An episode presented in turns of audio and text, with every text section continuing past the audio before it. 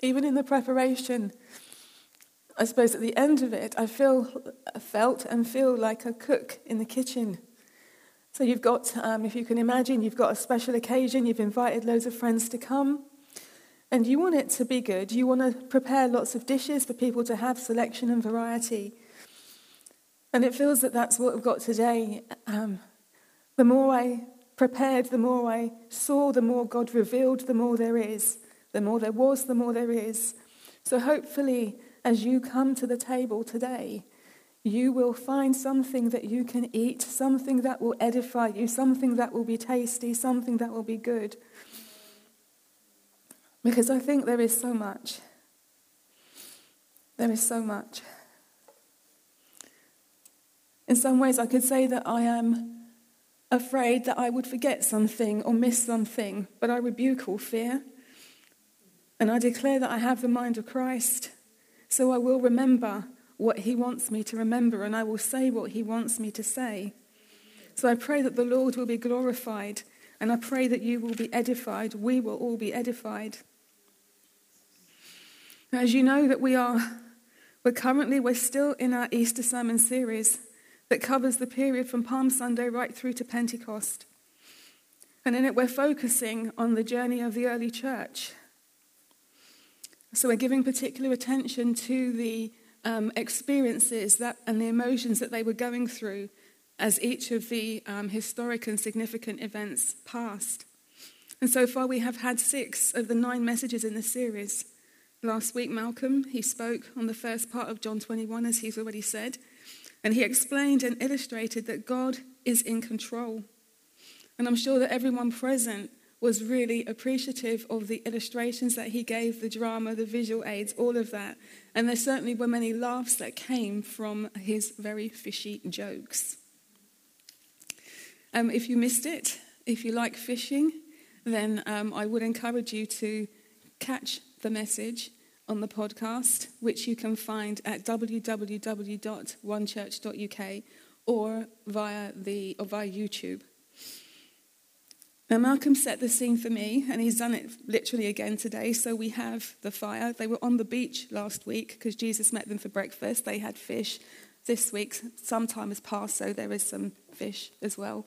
But they had gone fishing. So he set the scene. And today I'm looking at the second part of John 21 from uh, verses 15 to, 20, 15 to 19. So it's just five verses. And in your Bibles, it's typically headed up as Peter's restoration. In my Bible, it says Jesus restores Peter. But that explains why, as Malcolm said last week, he was limited in what he could share or say about Peter, because this week the message is all about Peter, or so it seems. Now, the last time I stood here in this capacity, I shared a message on the perfect justice of God. And the parameters that were given for that message meant that I think it was probably a very theoretical or more of a theoretical message. But this message today, I think, is a practical demonstration of that, of the points that I shared, which essentially came down to, um, I think, from Romans 6 8, um, that the wages of sin is death, but the gift of God is eternal life. God loves us, but we have choices. And if we choose to do the wrong thing, then there are penalties. But if we choose to do the right thing, then there is reward. Now, as a prelude to that message, I shared a story um, about a Sunday school teacher who was um, trying to illustrate something from the um, story, perhaps, of Noah. And the teacher was um, showing pictures, and I tried to, I wanted to show you, um, give you an example of a picture that he was showing. Um, but something went wrong, and it went AWOL, basically. The picture went AWOL, it was absent without leave. So we couldn't see it. And I'm not going to go into the story, but um, those of you who were here last time can speak to those who weren't here last time, and they can explain everything that goes on. But as I said, um, the picture, it, it went AWOL. It was absent without leave. But the good news is um, that all has been restored. And today we have the picture. Here is the picture. It was a picture of a squirrel. So, those of you who remember what that story was about, as I said, you can find those who didn't and you can share it. Um, but all has, that which was lost has been found, all has been restored. Um, and returned to its rightful place, as in the picture is here, and all has been forgiven.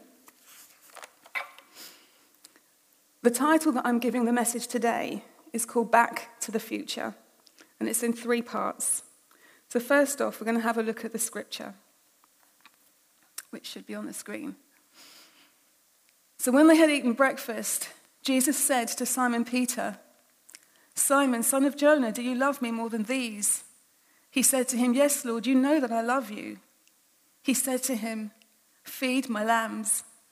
And he said to him again a second time, Simon, son of Jonah, do you love me? He said to him, Yes, Lord, you know that I love you. And he said to him, Tend my sheep. He said to him the third time, Simon, son of Jonah, do you love me? And Peter was grieved because he said to him the third time, Do you love me? And he said to him, Lord, you know all things. You know that I love you. Jesus said to him, Feed my sheep. Most assuredly, I say to you that when you were younger, you girded yourself and walked where you wished. But when you are old, you will stretch out your hands, and another will gird you and carry you where you do not wish. This he spoke, signifying by what death he would glorify God. And when he had spoken this, he said to him, Follow me. Amen. Now, before I delve into the actual restoration, I think it's important for us to understand um, how Peter got to the situation of needing to be restored. Because I think that will help us to better understand and appreciate what's actually going on um, at this moment. Um, so we're going to go back and look at the events that led up to it. And for those who don't know, Peter was the name that was given to Simon by Jesus when he first met him. And John 1:42 says, Now when Jesus looked at him, he said, You are Simon, the son of Jonah. You shall be called Cephas, which when translated means Peter, a, stock, a stone or a rock. And that's from the translating from the Aramaic to the Greek to the English.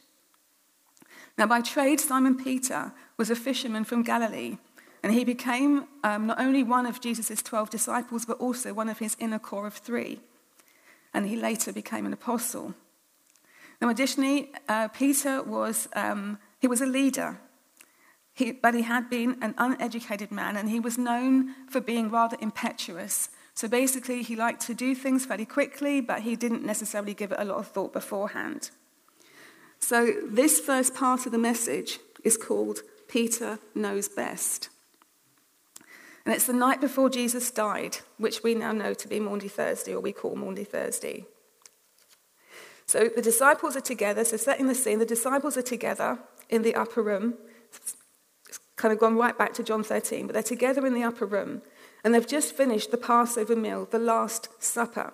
And Jesus is steering the conversation. And what we find through this conversation is that Peter makes a number of bold statements. So the disciples are perplexed because Jesus has also told them that one of them is going to betray him. Jesus also um, tells them that he's going to be going away, but that they can't follow him now. They can't come with him. And so Peter responds and he's possibly a bit perplexed. Well, we know that he was perplexed, um, troubled by what he'd heard about a betrayer, but uh, him being quite zealous as well. So he says in John 13, 37, he said, But Lord, why can I not follow you now? I'll lay down my life for your sake. And he certainly didn't understand about Jesus' um, death and resurrection at that time. But in verse 38, Jesus goes on to predict that the rooster wouldn't crow until Peter had denied him three times.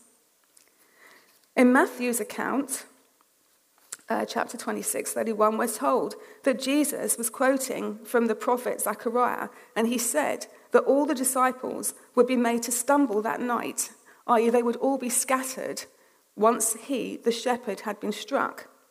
So at verse 35, Peter answered, and he said to Jesus, But even if all are made to stumble because of you, I will never be made to stumble. Now, again, Jesus predicted that before the rooster crowed that night, which would be somewhere between 12 and 3 a.m., he predicted that uh, Peter would deny him three times. Peter was insistent, however, and he went on to say at verse 35 Even if I have to die with you, I will not deny you. And it's interesting to note that all the disciples said likewise. In Mark's account at uh, chapter 14, 31, we're told that when Peter said this, he spoke more vehemently. When he made that declaration, he was more vehement about it. And apparently, that's from a Latin word, vehemently comes from a Latin word that means impetuous or even violent. Peter wasn't giving much thought to what he was doing or what he was saying, but he was animated, he was eager, he was forceful, he was passionate, and he was strong. Qualities that I'm sure God would want to use.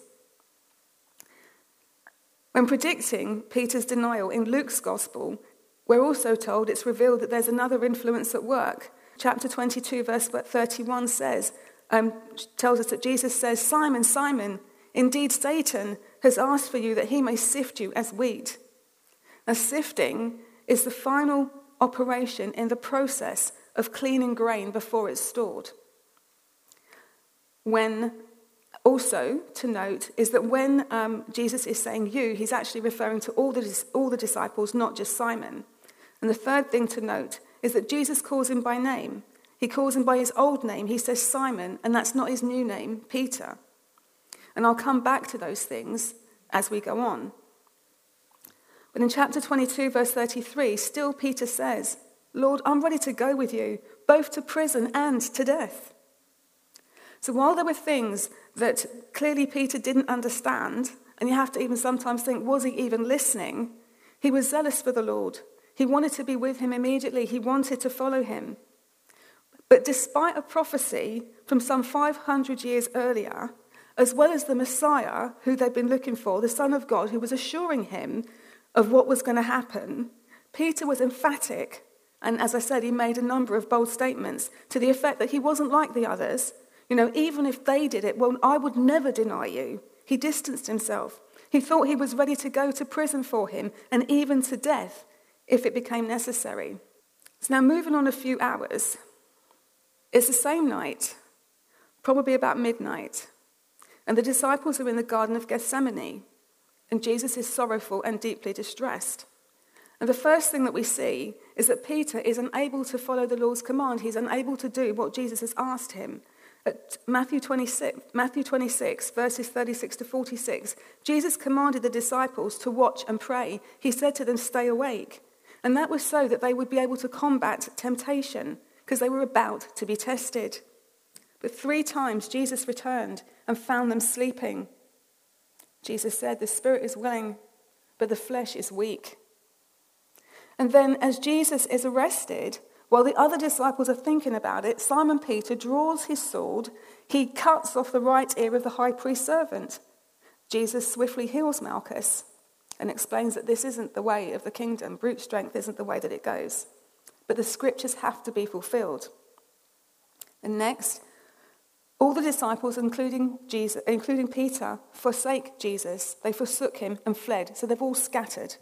So much for being ready to go to prison for him at the point of his arrest. He's not even there, he's gone.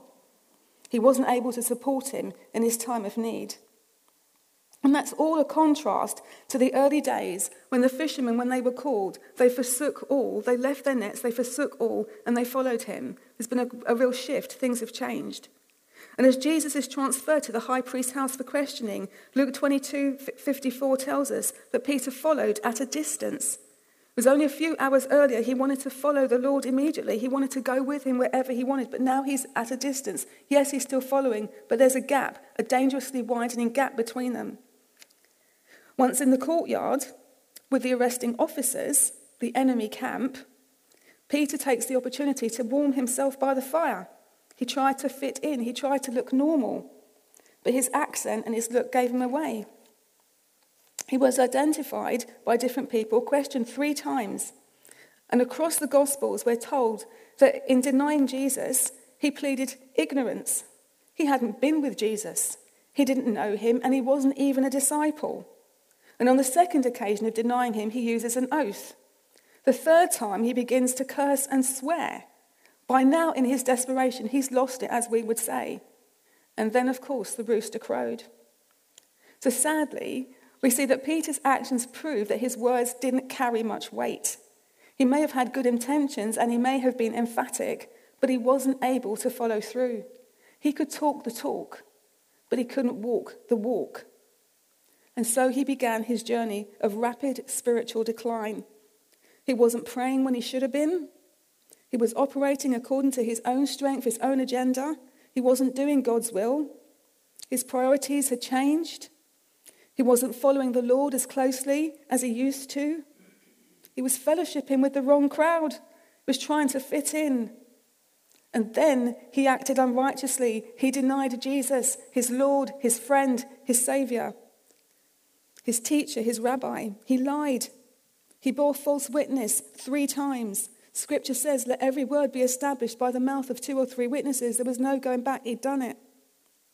And I have to wonder do we identify with that? Can we identify with that? How are we doing in our walk? Are we walking the walk or are we just talking the talk? Is it time for us to have a spiritual health check? I wonder too that, you know, Peter wept bitterly. We're talking about a grown man, a big man, a strong man, a burly fisherman. He wept bitterly. He was embarrassed, guilty. He'd let Jesus down and he'd let himself down as well. And he knew that Jesus was aware of what he did because the scripture tells us that he looked at him. He had been found wanting. He'd been unfaithful and disloyal. And that had been their last exchange before Jesus died. So at that point, Peter, as I say, he didn't understand about the resurrection. There was nothing he could do about it apart from grieve. They were unreconciled. Thinking about the passage of the restoration, there are two points, but two particular aspects that I want to kind of bring out of that. And the first is that Peter had very little to do with his restoration. But having said that, what he did do was quite significant. So, this second part of my message is headed Peter's offering. Psalm 51, verse 17, says, The sacrifices of God are a broken spirit a broken and a contrite heart. These, O God, you will not despise. And this means that a heart, it's about a heart that's been broken down with sorrow for sin, a heart that is humbly and thoroughly penitent. And it's the kind of offering that is acceptable to God. Because God's not into superficiality. He wants it to be meaningful. He wants it to be, to be real. And we can see that Peter had a contrite heart. Because in Mark 14 72, we're told that after the rooster crowed, Peter called to mind the words that Jesus said to him, i.e., where Jesus predicted that he would deny him three times. And when he thought about it, he wept. He engaged his mind, he engaged his brain. There's a direct connection. That's why he's crying. He didn't just move on, he didn't just breeze past it. And we know that as well, as well as acknowledging and confessing sin, repentance requires us to, to change our minds, to make a conscious decision. So, as I've said, we know that Peter, he wept. He was a big man, as I said. I mean, he was a man for a start, and I'll leave that there. But he was, he was a big, burly, kind of big, big, strong man. And we're told that he didn't just weep, but he wept bitterly. Now, the Amplified Version says that he broke down, he wept aloud, he lamented. It was a passionate expression of grief. And let's not forget that, you know, he's gone outside. He's not in a private space. He's in the courtyard of the high priest's house, or there in a region thereof. It's Passover. There are lots of people about. Jesus has just been arrested. The Sanhedrin are there. There's a court. There's lots of people around. And so, whilst we're not expressly told that there were witnesses, you can imagine that somebody must have heard. You've got this big guy out there crying loudly, passionately. But Peter didn't care. His sorrow was uppermost. And it's possible, too, that Peter remembered some of the things that Jesus had taught about what he'd done, i.e., denying him. Matthew 10:33 says, "But whoever denies me before men, him I will also deny before my Father who is in heaven." So every act of our lives will be evaluated at the judgment seat of Christ, and as believers, to not speak up for Christ because of intimidation or persecution will result in a loss of reward. And Jess has spoken about crushing. We might find ourselves in that place, but we still need to speak up for the Lord. But it will result, if we don't do that, it will result in a loss of reward and a consequent loss of glory in the future kingdom. And while I don't for a moment think that Peter was thinking about the future kingdom, I'm sure he was thinking about his failure. As believers, we still need to be alert and we need to be awake. And bearing in mind also that this um, in the sermon series we're looking at all the disciples, we're looking about the journey of the early church. I have felt very much that I need to contrast Peter's situation with that of Judas, because Jesus gave him a prediction too, and we know that their stories ended quite differently. In Mark 14:21, Jesus said, "The Son of Man indeed goes just as it is written of him, but woe to that man by whom the Son of Man is betrayed." It would have been good for that man if he had never been born. And that statement points to the awful judgment that awaited Judas. He was wholly responsible for his actions, even though it had been predicted, even though it was he, what he did was part of the plan for Jesus. He was still responsible for his, for his actions. Now, one definition of betrayal is to act treacherously towards one's country by helping an enemy. And obviously, by betraying Jesus, Judas was acting against the kingdom of heaven. And betrayal does include, it covers unfaithfulness and disloyalty, as was the case in uh, Peter's denial. But the difference between the two is that there was is premeditation. Peter didn't premeditate what he was going to do, whereas uh, Judas did. For Peter, it just happened, as they might say. But Judas was also unrepentant. Matthew 27 3 tells us that once he saw that Jesus had been condemned, then he was remorseful and he tried to give back the 30 pieces of silver whilst also telling the chief, chief priests and the elders, I've sinned by betraying innocent blood. And on the face of it, that might sound that it's not too bad. But Judas was only sorry because he realized that Jesus had been condemned. He realized that his plan for Jesus, his plan to force Jesus to act and confront the enemies, had failed. If he had confronted them, then as far as Judas thought, and many of the disciples and other people probably thought, the kingdom would come in. But that wasn't the, God's timing, that wasn't God's plan. And Judas may also have told the chief priests and the elders that he had sinned by betraying innocent blood, but he really needed to be talking to God.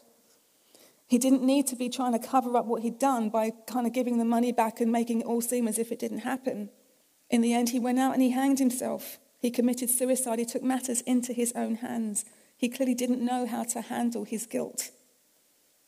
He didn't know that there is forgiveness with God. 1 John 1, verse 9 tells us that if we confess our sins, then he is faithful, God is faithful and just, to forgive us our sins and to cleanse us from all unrighteousness. And we know from Romans 8 1 that there is now no condemnation to those who are in Christ Jesus. And we can say hallelujah to that. As part of Peter's offering, he also brought an obedient heart. Now, if we look back at Peter's um, life, his time with Jesus, we're not told that he was particularly disobedient. And we know that when Jesus met him, Jesus told him to cast his net on the other side. And that was after they told all night, caught nothing, they were cleaning their nets. They were kind of like, oh, you know, don't really want to. But he has faith and he does what Jesus asked, he, or he certainly did at that time. He showed faith. But then considering what happened, Peter could have stayed away from Jesus. He could have said, Look, do you know what? I'm not going to go because I don't really feel too good about it. I feel really bad, and he might not like me anymore. But he does obediently go to Galilee as directed by Jesus, because Jesus had said more than once before he died and also after um, that the disciples were to meet him there. Mark 16 7, the man at the tomb says, Go, tell the disciples and Peter that he's going before you into Galilee. There you will see him as he said to you. And of course, by, having, by hearing that, by getting that special request, Peter would have known, he would have had an indication that Christ still accepted him. But even so, he could still have chosen not to go. We're told that the meeting in John 21 is the third occasion on which Jesus appeared to his disciples. But there's also another point when the, the two disciples come back from on the road to Emmaus, then they're told that Jesus has also appeared to Peter. We're not told anything more about that meeting. We're not told if there was any conversation or what was said. But so this would have been Peter's fourth time of meeting Jesus. So maybe that made it easier for him to go to him and feel accepted. But still, he went. And when he went, we're told that he plunged into the water. So he rushed to see Jesus. So he brought an obedient heart. But Peter's heart was also committed. And it was committed in a way that, that it hadn't been before. And I will come to that a bit later. So, in the restoration, or to the restoration, Peter brings an offering. And it's an offering that's both acceptable and significant. So, even though it's, he didn't have to do very much, it's a very significant offering that he brings. He brought a heart that was contrite, he brought a heart that was obedient, and he brought a heart that was committed. Now, I said that there were two parts, two key aspects that I wanted to focus on. And the second one is this. And that the restoration is it's that the restoration had everything to do with the risen Lord, the fingerprint and character of God being all over it. And this is the practical demonstration of my previous message, as I've said. And so this third and final part is headed Amazing Grace. And so, just to remind us of the character of God and what he says about himself, I'm going to have a look at Exodus 34, verses 6 and 7. And this is where the Lord is um, appearing to Moses. And the Lord says, He passed by him and proclaimed, The Lord, the Lord, merciful and gracious, long suffering and abounding in goodness and truth, keeping mercy for thousands forgiving iniquity and transgression and sin, by no means clearing the guilty, visiting the iniquity of the fathers upon the children and the children's children to the third and fourth generation. So Jesus sets the scene, John 21. They've had breakfast, and it's actually, Jesus starts the conversation with Peter. And he does that after they've eaten breakfast. And it's a breakfast that Jesus has prepared, it's a breakfast that Jesus has cooked. So Peter's basic needs have been met. His belly's full, and he was comfortable and in a good mood. And they'd had a great catch of fish, and that had also been orchestrated by Jesus. He'd also had fellowship with his old buddies, the other disciples. And it's interesting that Galilee is the place where Jesus chose to complete the restoration because it's a place that they were familiar with. It's a place that they went to, they were at all the time. And it's the place, also the place where Jesus had first commissioned them. It's where he first commissioned Peter when he called them to be a fisher or fishers. He called them to be fishers of men. And at the restoration, after breakfast, Jesus also calls Peter by name. He says, Simon, Bar Jonah. now, bearing in mind that Jesus had previously changed his name from Simon to Peter, here he is now calling him Simon, son of Jonah. Throughout the Gospels, also, he's called Simon Peter, but now it's Simon, son of Jonah. And there are only two other occasions on which Simon son, Simon, son of Jonah, is used, and it's Jesus who uses that name each time. The first time is in John 1:42 when Jesus first met Peter and he changed his name. And the second time is Matthew 16, 17, which is after Peter confessed that Christ, that Jesus was the Christ. So each of those occasions were significant occasions, and clearly this occasion is a significant one too. And all will be revealed on that. But God knows us personally. He knows our name, He knows our roots, and He knows where we've come from. He also knows where we're going. He knows everything about us. Jesus also, in this restoration, Jesus also raises the, the issue of Peter's unfaithfulness um, indirectly. He does it very subtly. He doesn't expressly talk about what happened, he doesn't talk about what went wrong. And just like with the woman who was caught in adultery, or just like her, he doesn't accuse Peter or point the finger. But neither does he let the situation pass without acknowledging it. I think he said to her, Where are your accusers? And they weren't there. And he said, Neither do I condemn you. Go and sin no more. So he did address it, but he didn't make a big deal of it. And in this case, he simply asked Peter three questions about where he stands now. He's not focusing on the past, he's focusing on the future. And yes, there were three questions, just as there were three occasions and when he returned and found them sleeping, and there were three denials, of course. Now, regarding those questions, uh, or the questions that Jesus asked, there's a lot of significance that is lost in the translation because in English there's just one word for love. But in this passage, there are two Greek words that are used. One is agapo, agape, and it means a love of commitment. It's a love of the will. It's where there's intention. It's intentional love. And the other word is phileo, which means a love of friendship, a love of warmth, where there's fondness but strong emotion. And on the first two times, that Jesus asked Peter if he loves him. He's asking if he's made a commitment to do so. Has he made, is he intentional in what he's doing? The third time Jesus asked him the question, he asked him if he loves him as a friend.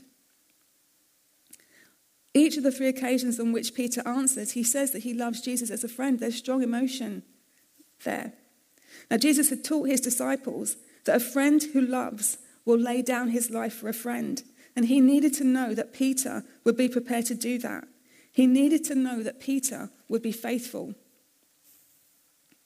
In verse 17, Peter was grieved because Jesus asked him a third time. So again, he didn't understand something. He didn't understand that Jesus was trying to, to evoke, to eke, uh, to get a commitment from him. But Jesus was also trying to assure the other disciples that he'd forgiven him and that everything was okay between them.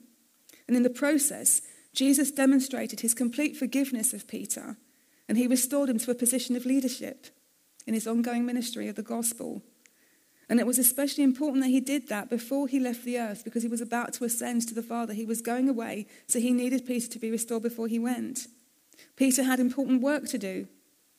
And whereas Jesus had originally commissioned him to be a fisherman, a fisher of men, he now recommissioned him to feed his lambs, to tend his sheep, and to feed his sheep. So essentially, he was asking him now, he was commissioning him to be a shepherd, take on the role of a shepherd. And we know that he wrote um, epistles that tell us that he did just that. When Peter confessed that Jesus was the Christ, Jesus said to him, You are Peter, and on this rock I will build my church, and the gates of Hades shall not prevail against it. Peter was to be a rock, he was to be a pillar, and a significant leading role in the church that was about to be born. And in Revelation 21:14, I think it speaks about um, the, the walls of the new city and the walls are have foundation stones, and it's the names of the apostles that appear there. So it's a significant role that Peter had for now, but it would be significant in the coming kingdom. And having restored and recommissioned him, Jesus goes on to speak about Peter's death, which must have seemed quite strange to Peter, because he's just been told about his future ministry. But at the same time, you can see why Jesus needed to know that he would be committed because Peter was going to be bound as a condemned criminal and be totally under the control of Roman executioners who would take him to his death. And it's been historically reported that he was crucified upside down because he didn't want to be crucified the same way. He didn't want to die the same way as his Lord. He was being respectful in that. The last thing we see in this discourse, or here, is that Jesus says to him, Follow me. He called him to deny himself and to take up his cross, to make personal sacrifices and be prepared to die when necessary. He was called to bear burdens that would come and to rejoice in his suffering. He was calling him to walk as he walked, as a humble servant.